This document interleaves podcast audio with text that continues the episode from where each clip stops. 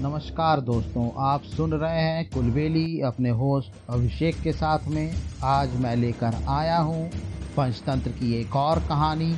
आइए शुरू करते हैं कहानी आपके होस्ट अभिषेक के साथ में।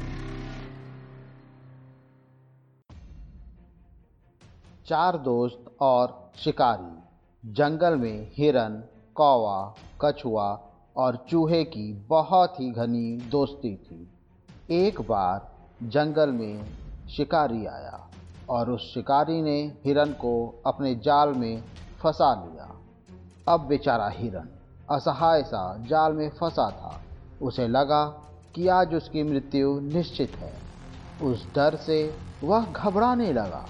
तभी उसके मित्र कौवे ने ये सब देखा और उसने कछुआ और चूहे को भी हिरन की सहायता के लिए बुला लिया। कौवे ने जाल में फंसे हिरन पर इस तरह चोच मारना शुरू कर दिया, जैसे कि कोई मरा हुआ जानवर पड़ा हुआ है। अब शिकारी को लगा कि कहीं यह हिरन मर तो नहीं गया। तभी कछुआ उसके आगे से गुजरा। शिकारी ने सोचा, हिरन तो मर गया, इस कछुए को ही पकड़ लेता हूँ। यही सोचकर वह कछुए के पीछे पीछे चल दिया। इधर मौका पाते ही चूहे ने हिरन का सारा जाल काट डाला और उसे आज़ाद कर दिया। शिकारी कछुए के पीछे पीछे जा ही रहा था कि तभी कौवा उड़ता हुआ आया और कछुए को अपनी चोच में दबाकर उड़ गया। इस तरह सभी मित्रों ने मिलकर एक दूसरे की जान बचाई।